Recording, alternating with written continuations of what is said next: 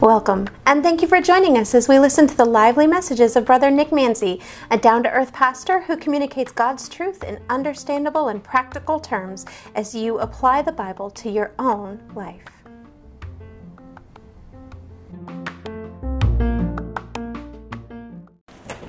Amen. Amen. It's good to see you all here today. Good morning. Good morning. What a praise to be able to see you all here today and join us as we continue our study in Nehemiah. And so, I just want to touch base on a couple things that Pastor Don said is with everything that's been happening. We're so blessed to be able to come back together. I'm getting glory bumps seeing how many people are here today. And for our visitors, I don't get goosebumps, I get glory bumps. We're doing things differently because of the whole COVID pandemic, and we're trying to keep people as safely as possible. And sometimes it means keeping you safe from yourself. We want to make sure we do that for you. So understand that when we say that we have to stay socially distanced, that doesn't just mean side to side, but that also means front to back. So if there's somebody behind you, in front of you, and you're not that 6 foot apart, we have to also make sure we keep masks on during those times as well. So we want to be able to keep you safe. We're doing everything we can, compounding on what we talked about last week. We got the hospital grade air filters, so the recirculated air is going through finer points. Pastor Don's back there doing one of these, but we did that. We wiped down every pew. We do the piano, the pulpit, the doors, the bathrooms, everything. We Lysol spray, and let me tell you, sometimes it's hard to breathe all that Lysol, but we're doing it because we want to keep you safe, and we're doing that. And by the way, if you come across any store that has Lysol spray, please buy a can for us. Okay, we can use it. We'll pay you back. We'll do what we can. But if you ever come across a Lysol spray in your normal shopping, we'll take a can as well. Okay, know that. We need it, because we are trying to keep you safe. And I want you to understand, we are doing this because we are trying to keep you safe, but we're also trying to keep others safe. We care about you. Understand that. We love you. And we are so proud that you're coming back to worship with us. So keep that in mind, okay? With that being said, you see that we're not having a normal offering time. And we still need to collect our tithes and offerings, obviously, because we still have expenses to be able to do. This building costs money to run. So if you look behind you, everybody that's in here, take a look behind you. And Pastor Don, there's a tithe box right there. And there's another chest by Brother Henry by the door. So wherever you put it, that's okay. But I want you to know, before or after service, as you come in, as you leave, please put your tithes and offerings there. For those our friends that are online, know that we still have our mailbox that you can put your tithes and offerings in. It's secured. We check it every day. We pull any kind of mail that comes in there, whether it's your tithes and offerings or regular mail. So it's all safe. And if you so choose, we also have online opportunities to be able to give online. You go to our website, centralbaptistpsl.com, and right on top it says give. And you just click there and it takes you where you need to go to give electronically as well. So we're trying to do everything in our power to be able to keep you safe and to make things as convenient as possible, okay? So we are there, and we're receiving a lot of phone calls and emails about suggestions, and we take every suggestion seriously, and we want you to know that we are taking it as seriously as we can. But we have to think about everybody, not a small group of people, okay? So I'm not here to tell you what to believe. I'm just telling you what we're doing. Amen? It reminds me about a pastor who was receiving an email from one of their newest members, a husband and wife. And the wife sent an email to the pastor telling that they started becoming interested in some of the spiritual things that he's been discussing on Sunday mornings. Well, the pastor told them that they were praying for them so much, and they're so glad to hear that they're starting to get interested. And so she responds back in her email and says, well, Pastor, after hearing your sermon this past week, I joined a women's Bible study at church. And, you know, we got together and we met for the first time this past Monday, and I really enjoyed that, having that group of women to be part of. Unfortunately, the books were on back order, and so this week we kind of just sort of talked about different things, and the women answered a lot of questions that I had. And it just seems like, Pastor, that I have so many questions that need to be answered. Well, she continued in her email. By the way, I never made it through the Left Behind book. The first 100 pages of that first book scared the pants off me, and the message came to me loud and clear as I was reading it. And since I've read that book, I've probably asked the Lord to come into my heart over 50 times, even though I know you say that I only need to do it once. But I do it because I don't want to be left behind. I want to be sure that I get to go to heaven, and I want to be sure that my son and my husband also understands, and then they grow spiritually with me. You know, Pastor, I get really worried about this whole change thing because I kind of sort of like my life the way it is. But I'm also getting the drift. And the women in the Bible study group that I'm part of are really helping me out a lot. But honestly, Pastor, you and your wife, they've been my inspiration. And it's just taken me a little bit. Well, as tears started to roll down the pastor's face as he's reading this email, another member from his church comes into his office, and he's explaining to his pastor that his aunt is probably not expected to live the rest of the day. Well, here you have two men in this office, one who's experiencing great joy at one point, and then another who's experiencing great sorrow. One that is impacted by the joy of a new birth, of a new Christian, and one that's impacted by his aunt getting ready to spend eternity with God, but with jubilant joy, knowing that she had Jesus as her Savior. You know, this kind of underscores the truth of what we're going to talk about today. Times about when we just feel like we're pumped up for God, and there's just other times that we're just bummed out of what's been going on in our lives. In fact, in our spiritual lives, we often experience this indescribable joy when we contemplate God's amazing grace. Amen? But then there's times that we just grieve and we mourn and we sort of tune out spiritually. You know, Paul linked this joy and grief together in Romans chapter 7, verse 22 and 24. You could turn there, or you could look it on the screen. Romans chapter 7, verse 22 through 24. It says, "For I delight," this is Paul speaking, "For I delight," that's the joy, by the way, "in the law of God according to the inward man. But I see another law in my members, warring against the law of my mind and bringing me into captivity to the law of sin, which is in my members. Oh, wretched man that I am." That's grief, by the way. "Who will deliver me from this body of death?"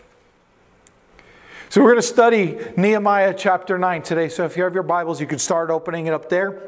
And we're going to be breaking it down. But before we start breaking down Scripture, I want us to be able to do the first things first. And that's going to our Lord in prayer. Can we do that? Let's pray. Lord Father, I just want to thank you so much for today. And I thank you for this opportunity to be able to worship you. Father, we don't deserve to come into that throne room that's full of mercy and love and grace, but because of your Son and what he did on that cross for me and for each of these, we ask you for forgiveness so we could come to you with a clean and humbled heart as we kneel at your feet. Father, we just look towards you for your wisdom. We just want to sit there like Martha did and just be able to look at you and say, Lord, just speak to me, teach me. And let me know what you have to say. So, Father, just work in us and work through the Holy Spirit that's within us and be able to just revive us once again, to be able to be spiritually on fire for you, Lord. Not just in a minimal time period, but in every minute, every second of our lives, may we be spiritually on fire for you. So, Father, teach us what we need to learn today. And as you do, Father, I just pray that you just continue to use the Holy Spirit in our daily lives to be able to be revived when we get bummed out. Help us get pumped up today, Lord, and use Nehemiah and this word that you've given him and given us to be able to do so. Father, we thank you for all you do. And it's in your Son's holy and precious name that we pray. Jesus, our Christ, our Messiah, our Savior, and our Lord. Amen. You know, if you remember from what we learned last week in Nehemiah chapter 8, God's people were told to stop that mourning process that they were in and start to rejoice in the Lord. Now later, as we get into chapter 9, we're in the same month, but later in the month, and those branch booths from the Feast of the Tabernacle are down, those tent of twigs are down, and now God's Word is given central attention once again. But instead of that jubilant praise that they just had just a few weeks ago, and last week as we studied in chapter 8, their mood turns into this sort of repentant sorrow. See, Nehemiah 8 focused on God's Word as it was read, as it was expounded upon, and how as it was applied in everyday life. But now in chapter 9, here are those people. They're responding back to what they just heard into probably the longest prayer in Scripture that we can read. And they're doing it with genuine genuine sadness because they realize their sins. So again, I told you to open up to Nehemiah chapter 9. I hope you started opening there. If you're using a pew Bible, by all means do so. It's on page 752 in the pew Bible. For our visitors, I read from the New King James Version. I don't believe that there's no version that's perfect. No version that's different than one another. They just speak a little differently. I prefer New King James Version. That's what I read. We're going to skim through Nehemiah chapter 9, and as we do, we're going to touch base on some of these things and see how it blesses us. So after this thrilling encounter with God, which caused them to break into this huge celebration, the believers now come to face to face with their own depravity. See, the prayer that we're about to read is this brilliant mosaic of biblical quotations, of recollections, of images, of phrases, and they're putting it all together in this wonderful, beautiful prayer. And this confession, well, it accurately expresses the people's confidence in God. If you have confidence in God, say amen. Amen. Man, I'm glad that you're confident about that. That's wonderful to hear. But they also show that they have disappointment with themselves. In other words, the declaration of guilt that they're expressing here has two different elements. They're confessing who God is, and then they have to confess their sins as well. See, you can't do one without the other. You have to know that God is God and all that's entailed with it. But you have to know that you aren't God and that we have sins that need to be confessed. See, this chapter helps us to see three wonderful attributes of God that we must remember. Three attributes that have helped us whether we're pumped up or bummed out. So let's start jumping into our first point this morning. Whether we're pumped up or bummed out, we must focus on the greatness of God. We must focus on the greatness of God. I should have heard an amen on that one. Amen. Because see, there's nothing I can say that can really explain all the greatness of God. No matter what adjectives, no matter how many compound sentences I put together, it'll never equate to the true greatness of God. Amen. Amen. See, we see this greatness in the first 6 verses of chapter 9, and you can follow along in your Bible as I speak. But in verse 1, the Israelites start to gather together, and they start to gather on the 24th day of the month. On our calendar, by the way, that's October. Okay, many times the Feast of the Tabernacles is celebrated in the 1st of October, or in that vicinity. They have a different calendar than our American calendar, understand? But so it kind of gives you a timeline. It's Halloween season in ours, but in their season, it's a whole different animal. See, here they are. They're fasting. They're wearing sackcloth. If you remember all the things that in the Old Testament of what the Israelites would do, they put dust on their faces, on their heads, and they were doing everything they can. Why? Because these are common signs of mourning. They were showing that they were mourning, and they were in deep sadness. See, they did this usually because of a loss of a friend or a family member. But here they're doing it because they're trying to repent and recommit their lives to God. That's the kind of sadness that they're showing. They're trying to show us that this is something that you and I can learn. Are you really truly sad for what you've done wrong against God's word? Or are we just saying we did it wrong and just move on? You know, those of us who have kids know this scenario. When you have a kid get caught doing something and they say, I'm sorry. Well, are you sorry because you got caught? Or are you really sorry because of what you did? Let me ask you, are you sorry because you sinned? Or are you sorry because you sinned? Then verse 2 comes up and it tells us that they separated themselves from all those that were having a bad influence on them. And as they heard the Bible read just a chapter earlier, they no doubt came across scripture that's in Leviticus chapter 20 verse 26, which says, "And you shall be holy to me, for I, the Lord, am holy. And I've separated you from the peoples that you should be mine." See, are we doing that in our everyday lives? Are we separating ourselves from the people that are keeping us from being holy? And that can be in so many ways, can't it? It can be in a whole wealth of different ways and different scenarios for us to be able to separate ourselves from those people. See, Israel's history tells us the tragic story of what happens when believers don't make a break from those that influence them wrongly. See, some of us get way too cozy with the things of this world, don't we? I think all of us can say that every once in a while. We get so cozy with the things of this world, with the things that's happening in our everyday lives. But God wants us to live distinctive lives that draw people to the Savior.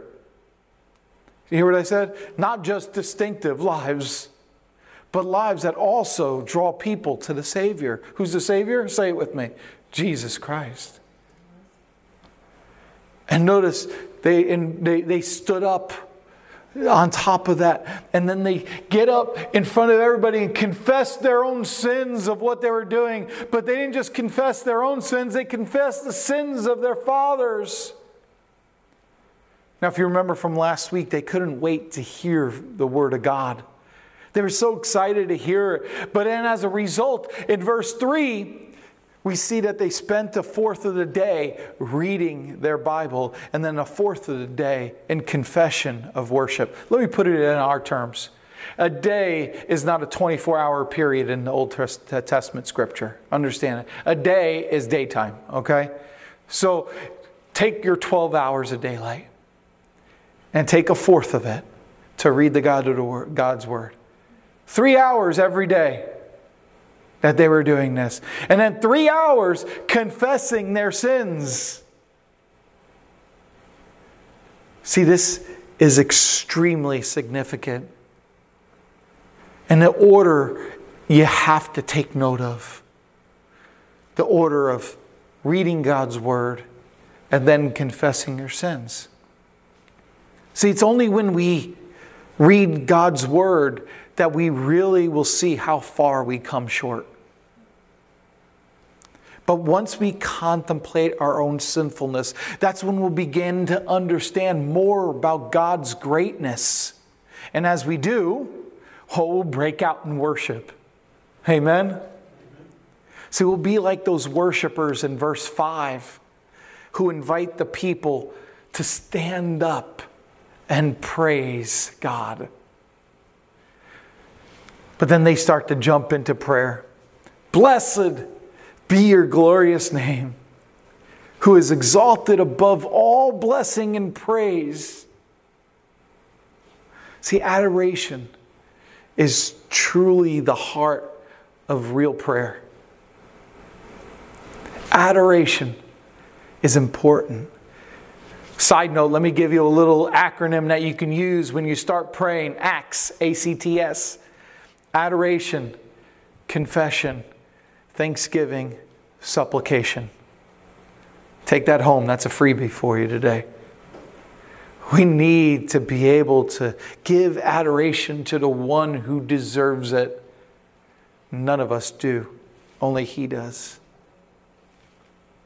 We have to spend our time within the magnificence of God. And they do in Scripture. In verse 6, look at it. It says, you alone are the Lord. You have made heaven, the heaven of heavens, with all their hosts, the earth and everything on it, the seas and all that is in them. You preserve them all. The host of heaven worships you. Man, isn't that wonderful? There is no one like God. Praise the Lord for that. You don't have to confuse yourself with anyone else, because there's no one like God. And the evidence of His greatness is all over. It's seen in His works of creation in our everyday lives. You know, have you ever gone to a beach and just wonder what makes the waves stop exactly where they're stopping? Or maybe you get up early and you start to hear all the animals come to life and start chirping and squealing and rustling the leaves and whatever they do as they wake up in the morning. See, those are just two small examples of His creation that we can look at to see God's greatness. Just look at His creation. You know, during the French Revolution, many people wanted to get rid of Christianity altogether. And one night, this atheist came out and he boastfully proclaimed that he has a belief system. And he was speaking to this poor peasant. So that peasant asked him, what was it? And he said, everything will be abolished with Christianity. Churches, Bibles, the clergy, yes, even the Word of God itself. We need to remove everything that speaks of religion. Well, after hearing this, that peasant, kind of chuckled, and the atheist didn't like him laughing at him, so he asked him, what are you laughing at? And he pointed at the stars and replied, I was just wondering how you're going to manage to get rid of all that light out of there. See, that's God. Amen. That is God. If you want to see the greatness of God, begin with His creation. It's always best to begin with the greatness of God. If we focus too much on what He gives to us or on what we want Him to do for us, well, that's when we start seeing our hearts become a little bit selfish. So, do you see God as great? Amen? If not, just look around and see His greatness. Look at His creation.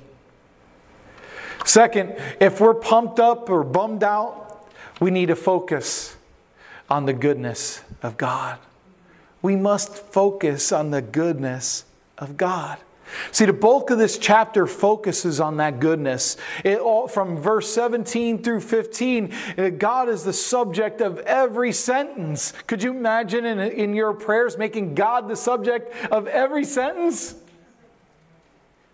Now this part of the prayer, it kind of rehearses the history of Israel, but it also reveals God's goodness to His people and their repeated failure to appreciate His gifts and obey His word. You know, I've heard so many times over the years that I've been preaching that we shouldn't focus so much on the Old Testament. I hear things like, we're not under the law anymore. Or, you know, that's not pertinent to us because we have Jesus. I even hear her say, we're Gentiles, so none of this pertains to us. I want to say two things to all of those who say things like that. He who forgets the past is condemned to repeat it. And by the way, here's your second thing. This is part of God's holy word, so I'm studying it. Romans 15:4 even helps us see the value of studying the Old Testament. For whatever things were written before were written for our learning. Say that with me together. Ready? For whatever things were written before were written for our learning. Keep going. That we, through the patience and comfort of the Scriptures, might have hope. Do you see that? That's not in the Old Testament, is it? Boy. So studying the Old Testament, studying history, provides hope. Do you see that? Why? Because we get to learn more about God's goodness. So I believe God's goodness is seen at least four different ways in Nehemiah chapter 9. Take a look at verses 7 through 18 as we skim through it. First, God's goodness is seen in how He formed us. God's goodness is seen in how He formed us. See, He chose Abram and He brought Abram out of Ur and He made a covenant with Abram. You remember that story? Then when God's people were, when God's people were suffering in Egypt, verse 10 tells us that God made a name for Himself by dividing the sea. You see that? And He released His people into bondage. And then in verse 13, if they recall God's goodness in the giving of the law, and then in verse 14 and 15, they praise God for how the newly formed nation came about and they were given a possession of this land that was promised to them.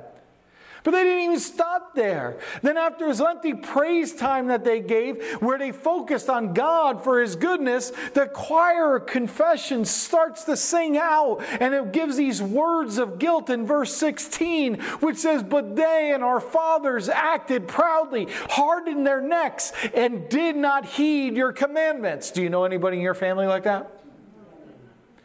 I definitely do. We all have family. Me, I know I did. But this is followed by a reply from the other side of the choir loft. And in verse 17 it says, "But you are God, ready to pardon, gracious and merciful, slow to anger, abundant in kindness, and did not forsake them." Now I want you to see something here. By the way, that part I read was in the bottom part of verse 17 if you're looking on the screen.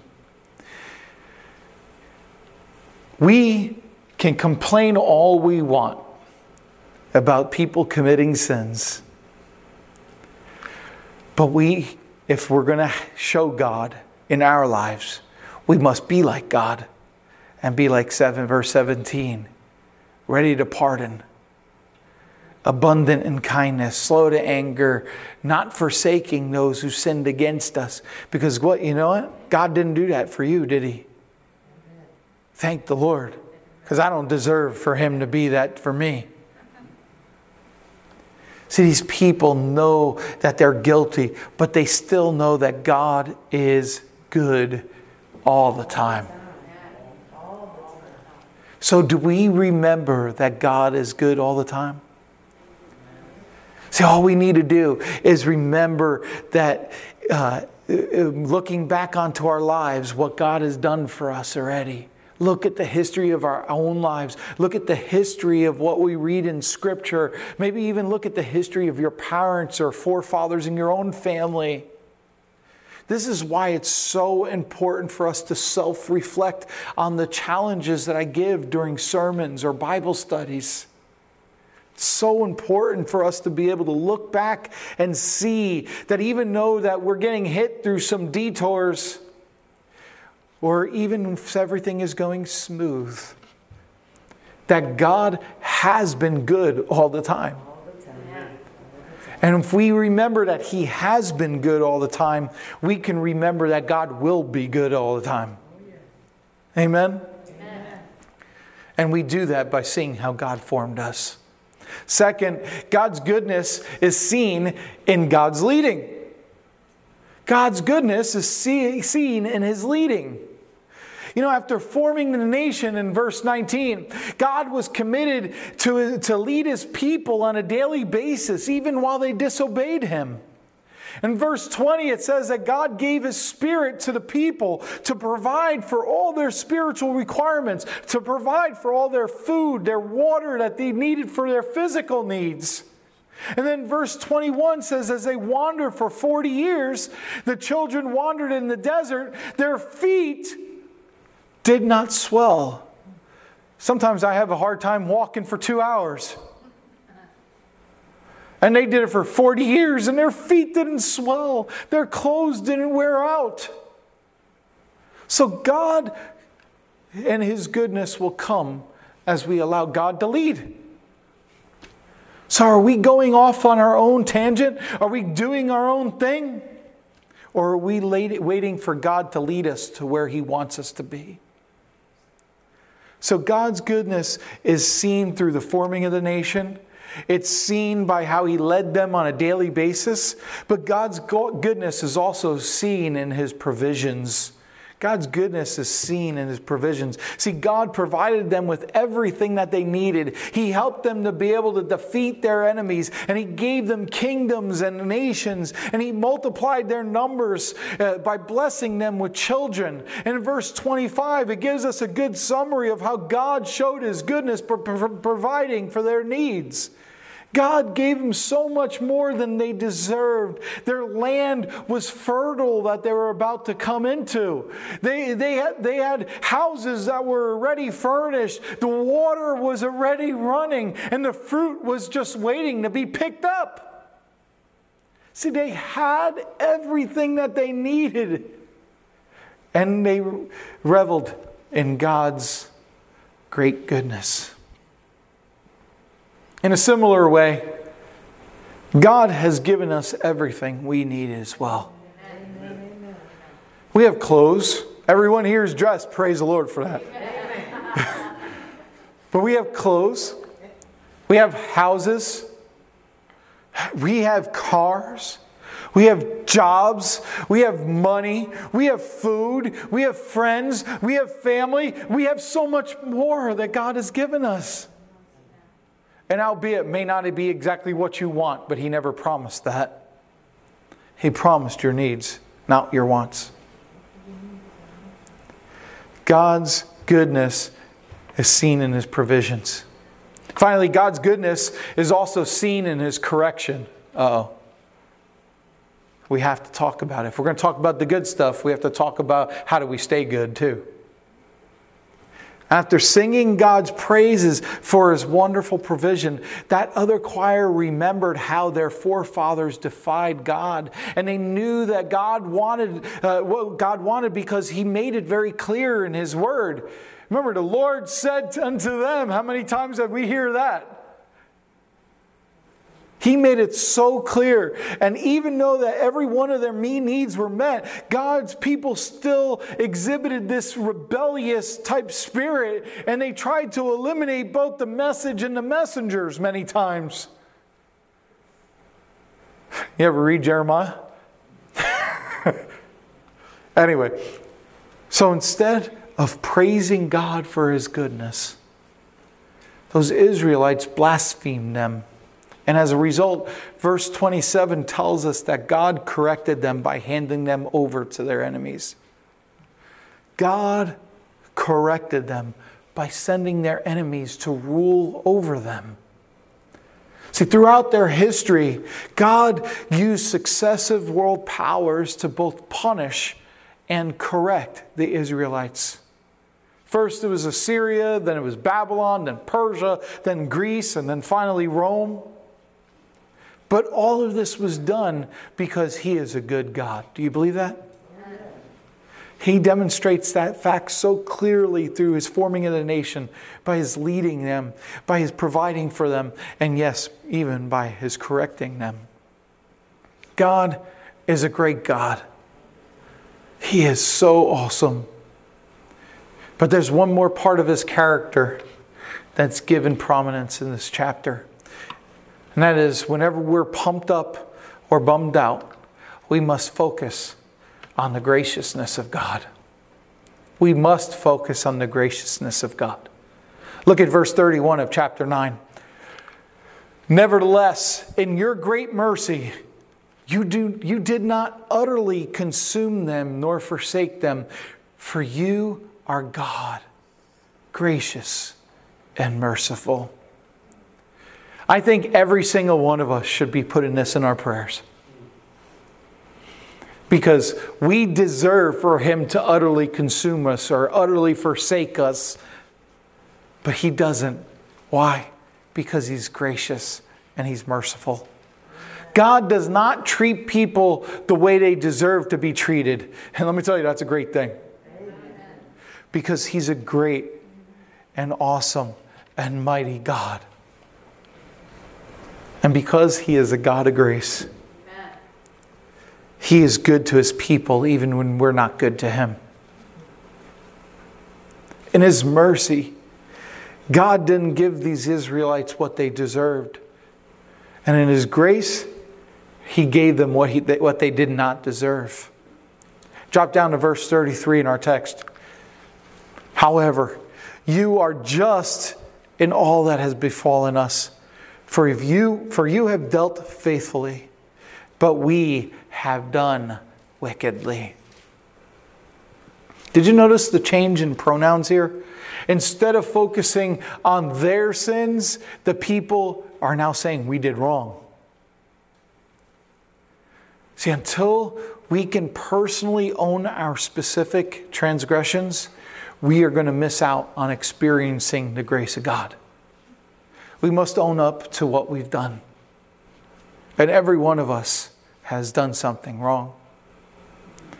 See, God doesn't just offer help from heaven. He offers up help from the inside. In other words, it's possible to change. God Himself invests in us in ways that we discover over a lifetime with Him. We don't have to stay in this sin cycle any longer. And I'm not talking about tin for those who listened last week. Jesus has joined us in the process. Praise the Lord for that. And that's such indescribably good news to hear that Jesus came down to do that. We don't have to worry about a high priest anymore. A high priest who is unable to sympathize with our weaknesses. See, but we have the one who is tempted in every single way that you and I are tempted on a daily basis. And yet, He's without sin. So we need to approach the throne of grace with confidence, so that you and I can receive mercy and we could find grace to be able to help us within our time of need. See, this entire chapter, it speaks of grace. God demonstrates His greatness. He demonstrates His goodness. And what do the people do? They turn from Him. They run from His word. They persist in doing things their own way. In short, they sin repeatedly. Does that sound familiar? Maybe not to one of you, hope not, but probably for all of us. We hear God's word on Sunday, and on Monday we revert back to the way we were. At any point, God could have said, that's it. You've messed up too much. You're on your own. And even though He did spend some time correcting their lives, He still has never stopped loving them. He's never stopped loving you. Amen. See, when we sin, God exhibits His grace.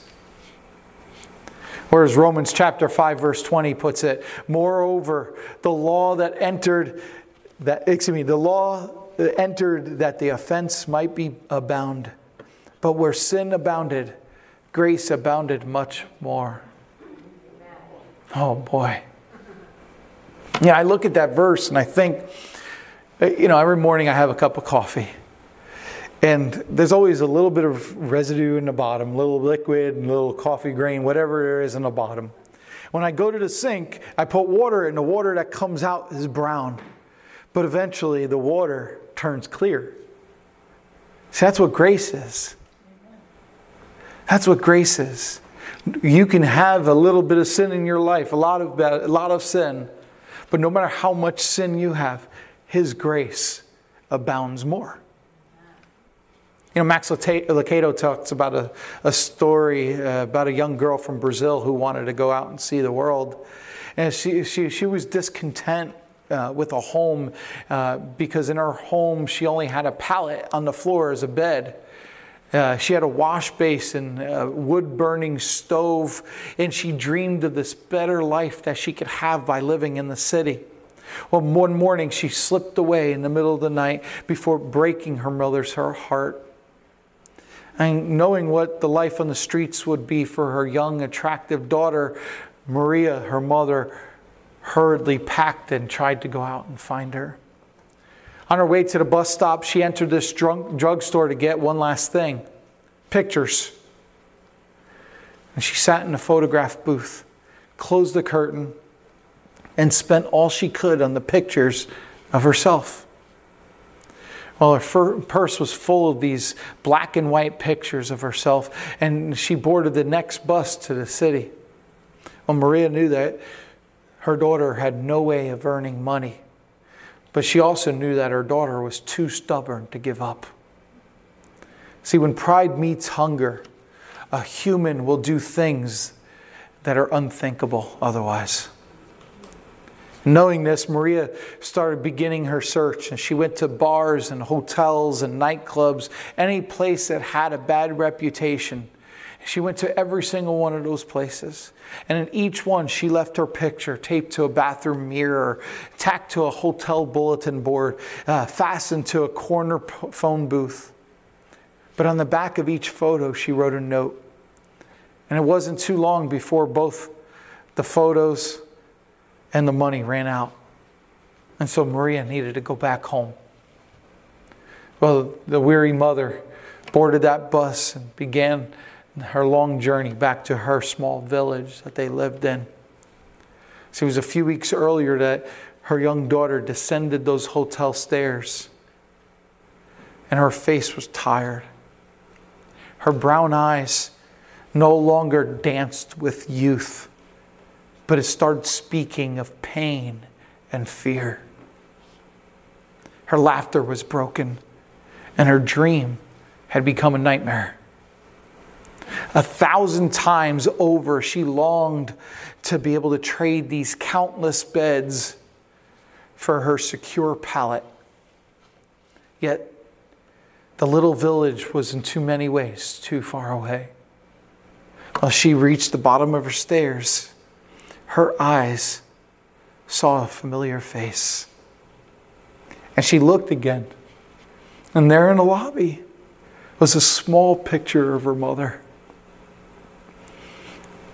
Well, Christiana, the daughter, her eyes burned and her throat starting to lighten. And she walked across the room and she removed the photo. And written on the back of it was a compelling invitation that read, "Whatever you've done, whatever you've become, it doesn't matter. Please come home." And so she did. See, no matter what you've done, no matter what you've become, no matter where you've been, I'll tell you it doesn't matter. Jesus just wants you to come home. But in order to do that, whether we're pumped up or burned out, we need to focus on the greatness of God, the goodness of God, and the graciousness of God. Let's go to our Lord in prayer. Lord Father, thank you so much for today. Thank you for being such a wonderful God.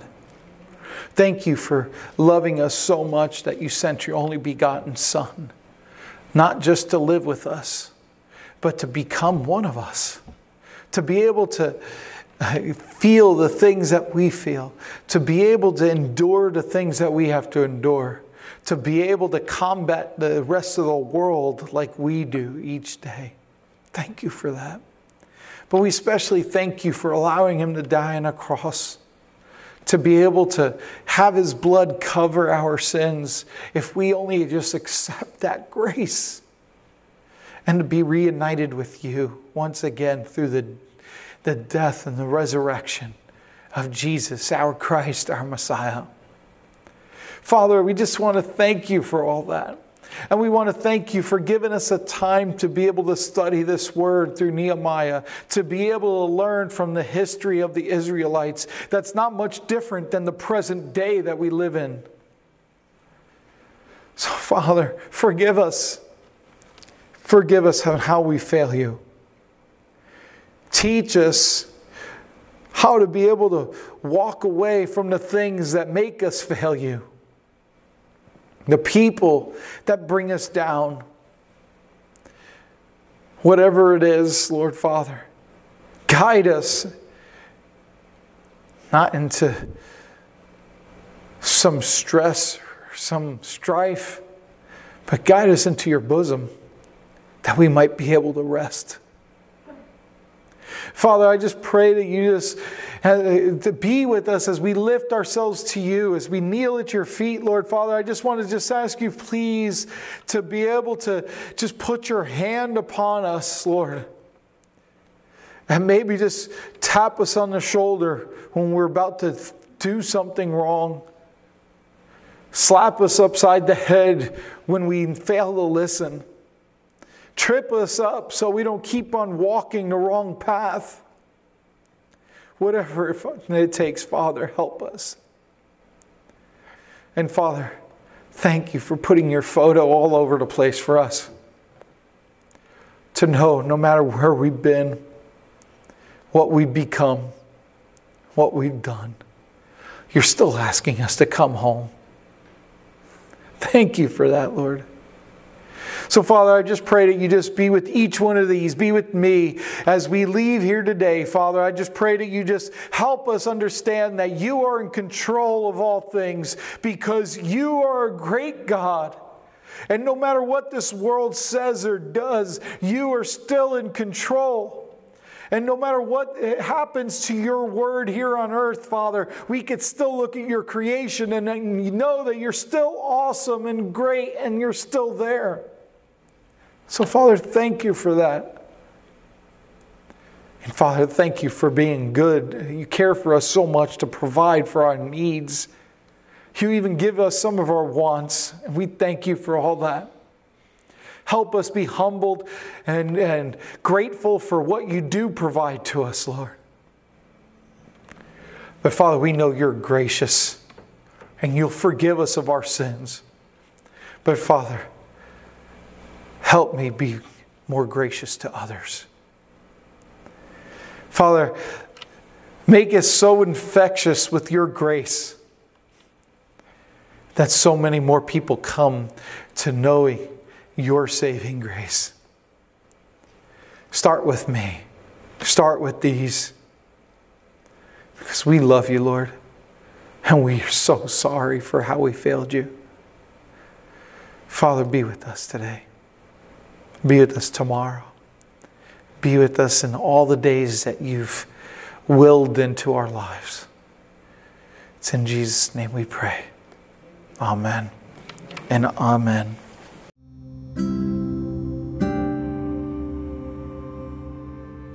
Nick Manzi is Senior Pastor of Central Baptist Church in Port St. Lucie, Florida.